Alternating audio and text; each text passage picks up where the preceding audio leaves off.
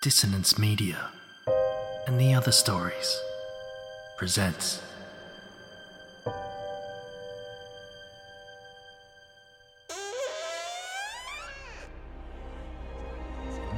Step into the abyss of After the Gloaming, a gothic fiction podcast that delves into the depths of human emotion, unyielding love, revenge, internal struggles, and restless souls await you in nine haunting episodes where dread, fear, and rare glimpses of eerie happiness linger. Dare to listen on your favourite podcatcher? After the gloaming beckons. Search now, but beware. Innocence will be left behind.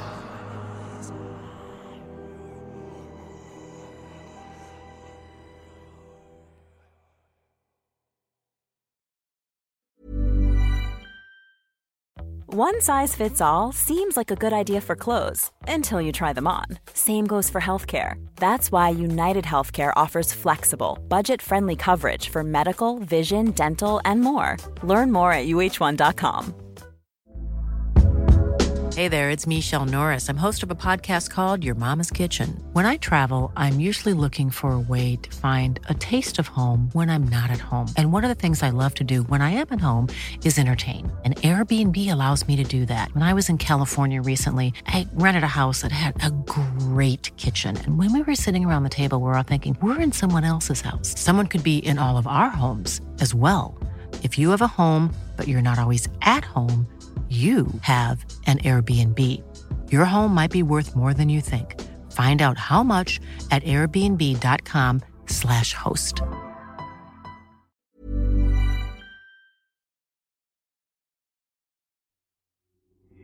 These aren't the stories your mother told you. No, these are the other stories.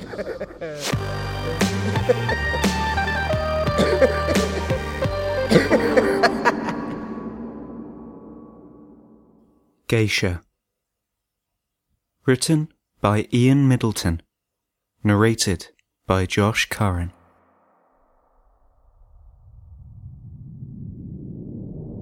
The black taxi came to an abrupt stop, barely pulling in from the congested road. The scruffy driver spun round in his seat and faced Katrina. Through stained teeth, he explained something in a language she couldn't comprehend. With a blank expression, she shrugged her shoulders in response. The driver nodded and walked his fingers across his palm, indicating that she was walking from here. A broad grin broke across her freckled face, and curling a loose lock of auburn hair behind her ear, she dug around in her bag for the fare. Climbing out of the taxi, the full sensory onslaught of Kyoto smothered her. A cacophony of car horns, chatter, and sirens assaulted her ears. Undecipherable patterns covered street signs and shop windows.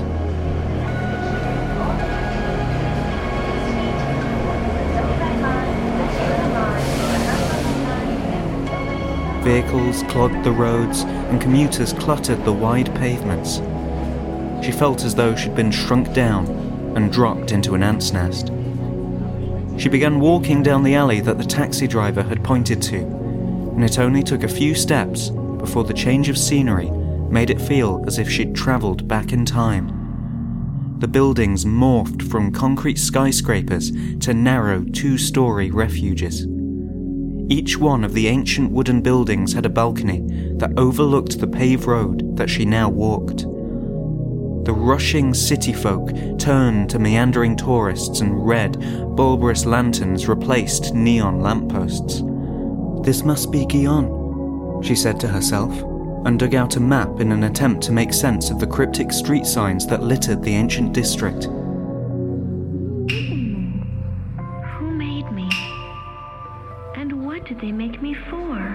The technology magazine Katrina worked for had received an invite to preview an exciting new product from SciTech, a controversial robotics and AI developer that had been rumored to implement somewhat unethical practices when it came to R&D. Usually, the young journalist would have passed. She'd seen enough clunky and dull mechanoids masquerading as humans in her short career. but the company's reputation offered the prospect of breaking a story that could propel her into the journalistic big leagues. She checked her watch for the hundredth time as she negotiated the labyrinth of alleyways lined with pink cherry blossoms and stores selling Japanese trinkets. With only a few minutes to spare, she arrived at her destination. The aging building looked the same as the hundreds she had passed, save a sign on the front that read, SciTech in bold white letters. She frowned, expecting something a little more grandiose for a world leading tech firm. Looking up and down the street and seeing no better options, she shrugged and pushed the weighty entrance door open.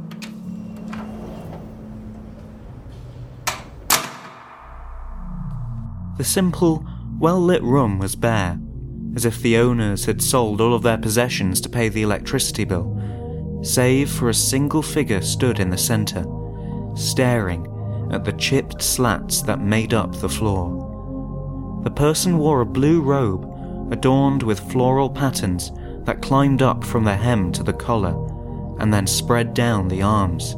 A thick head of black hair, darker than night itself, was tied into bunches.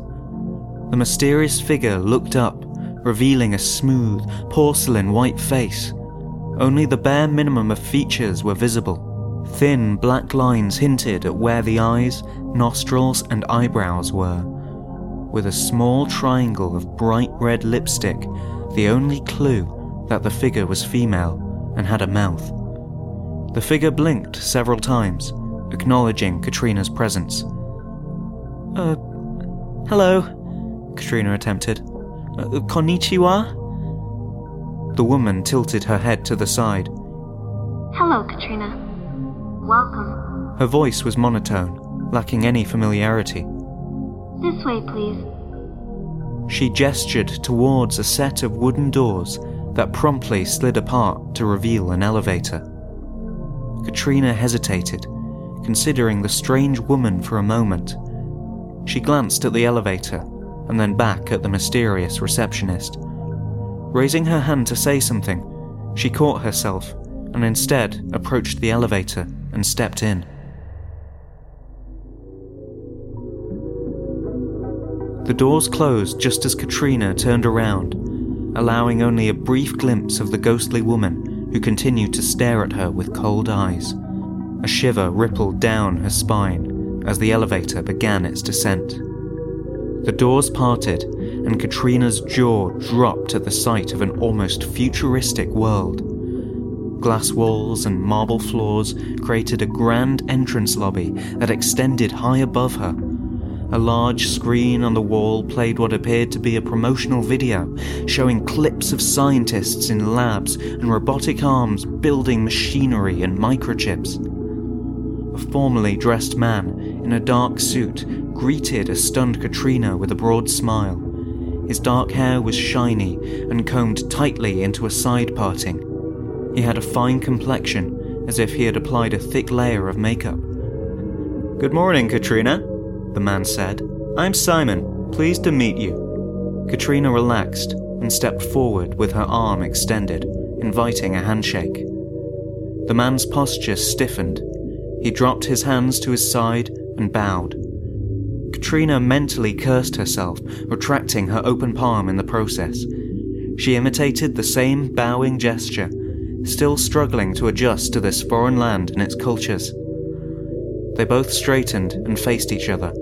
The welcoming smile remained on the man's flawless face. You managed to find us then? Yes, just about. We like to keep a low profile around here. Simon turned and began leading Katrina to one of the rooms. You're just in time. The presentation is about to begin. Is that your receptionist upstairs? Ah, yes. I hope she was on her best behavior. We've had some issues with that one. Katrina frowned. Issues? Simon ignored the question. Here we are. They stepped into a meeting room full of journalists, chatting amongst themselves. They faced a small stage at the far end of the room that was covered by a thick red curtain. Please take a seat, Simon instructed. He left Katrina and joined two other men waiting on the stage. She studied the three of them, intrigued as to how similar they all looked, with identical hairstyles, posture, and suits. Shaking the xenophobic observation away, she pulled out her dictaphone and notepad. Ladies and gentlemen, one of the other men began, addressing the crowd in the same American accent. My name is Stuart. Thank you all for coming. As you are all aware, SciTech has an exciting new development that we are pleased to unveil to you today. So without further ado, please put your hands together for our new line of geishas. To the sound of applause, the curtain was raised to reveal five women, all identical to the receptionist that had greeted Katrina upstairs. They stood motionless, staring into the distance. Geishas, please say hello. The five geisha blinked in unison and then raised a hand, waving and smiling to the crowd. Their movements were even and natural, without any hint of the motors and gears that lay within. Stuart continued with his presentation. As you can see, we have made many developments in the world of robotics and AI. Based on the traditional female entertainers, each geisha is programmed to meet all of your home entertainment needs, whether it's cooking, cleaning, dancing, or even light conversation. A murmur spread through the room as the crowd scribbled down notes and took photos. Observe. Geisha, fan dance. Stuart requested. In unison, the geisha pulled out fans from within their robes and began to bob and move around the stage in a perfectly choreographed sequence. Their movements were exact, as if they were a reflection of a single lead performer. When the dance came to an end, Stuart continued, But of course, any robot can dance, but how many can cook? A table full of utensils and ingredients was rolled onto the stage. Who would like some sushi? From within the audience, a hand shot up into the air. Stuart beamed, revealing a mouth of perfectly square teeth. Excellent. Some tempura, anyone? Several more eager journalists raised their hand. Geisha, please prepare some sushi and tempura for our guests. The geisha blinked into life and set to work.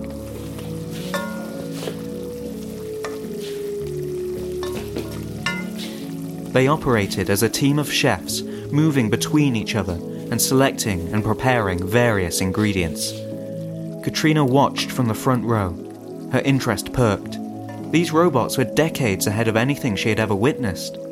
Their actions were so real and convincing. She scrutinized the geisha on the far end of the lineup as she cut into a chunk of bright red tuna. The knife sliced through the flesh with ease. The geisha suddenly winced causing creases to spread across her pale, empty face. A trickle of red began to seep from her finger. Stuart saw it too and quickly spoke up, his voice louder and more authoritative than before. As you can see, we have gone to great lengths to create the most realistic androids possible. He turned to face the mechanoids. Thank you, Geisha. The robots froze at this command, left to gaze into the distance as if their power cords had been yanked from the socket. Stuart turned back to the audience. Unfortunately, there are still a few bugs in the system. We may have to reset that one. Katrina was certain she saw the eyes of the wounded geisha widen at that comment. Now, on with the tour. Stuart led the group out of the presentation room and back into the entrance lobby. The promotional video was still playing, appearing to show a geisha in a suburban home. A smiling husband, wife, and son were all sat around a dining table as the robotic servant cooked dinner. The tour group passed through a large set of double doors and walked down a glass walled corridor, allowing them to observe a busy workshop in action. Mechanical arms swung left and right, Sparks danced into the air, and drill bits spun as a procession of contraptions were ferried along a production line. At each consecutive station, the collection of robotic parts became more and more human like. Katrina trailed along at the back, barely hearing Stuart's spiel over the sound of the workshop. They entered a large room full of Perspex boxes containing enlarged electrical boards and microchips. As the reporters gathered around one of the displays, captivated with its contents, Katrina noticed a door with restricted access written in bold letters across it. She surveyed the room. This could be the opportunity she needed to make her story stand out from the crowd. After all, it's easier to get forgiveness than permission. Holding a sharp inhale, she slipped through the door into a darkened room.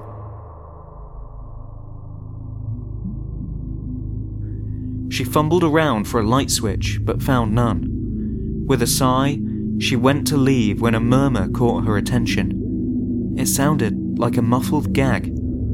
Her eyes began to adjust to the lack of light, allowing shapes within the room to become more defined.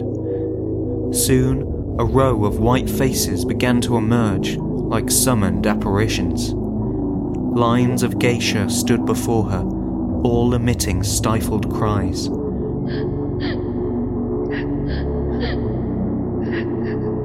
With a ruffled brow, she moved in closer and placed her ear against the chest of one of the geisha. She felt it rise and fall, and she could hear the faint sound of a rhythmic thudding within. Then, somewhere in the distance, as if trapped down a deep well, she thought she heard someone cry, Help me. Please help me. Surgical white light filled the room as lamps along the ceiling burst into life. Katrina squinted, holding up her hand to shield her eyes.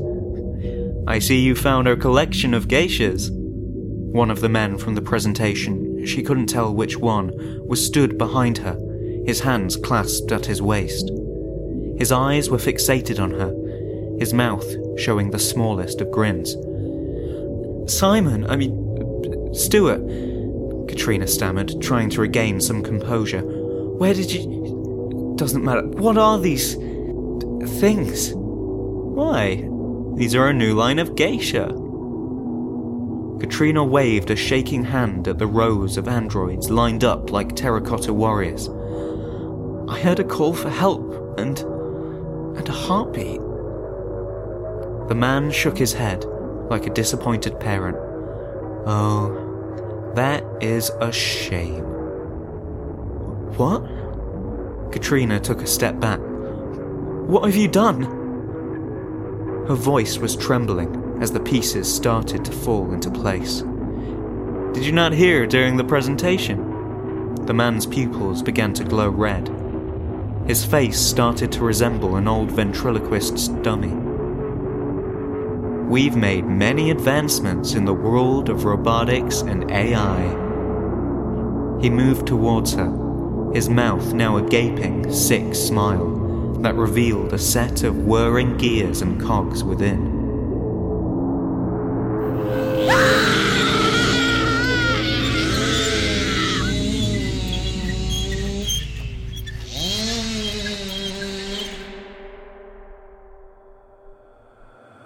I hope you enjoyed this episode of The Other Stories.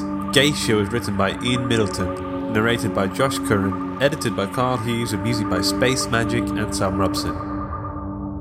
For more info on Ian Middleton's writings and to follow more of his work, head over to www.ianjmiddleton.com.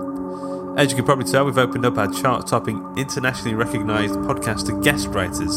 So if you've got a great idea for a story you think our audience will love, get in touch over at www.hawkandcleaver.com forward slash submissions. If accepted, we'll get our fantastic narration team to lend their voices, our editor will sprinkle some magic pixie dust on the track, and you can have your story heard by thousands of listeners each week. So once again, that's www.hawkandcleaver.com forward slash submissions. And for more of Ian's work, that's www.ianjmiddleton.com. Until next time.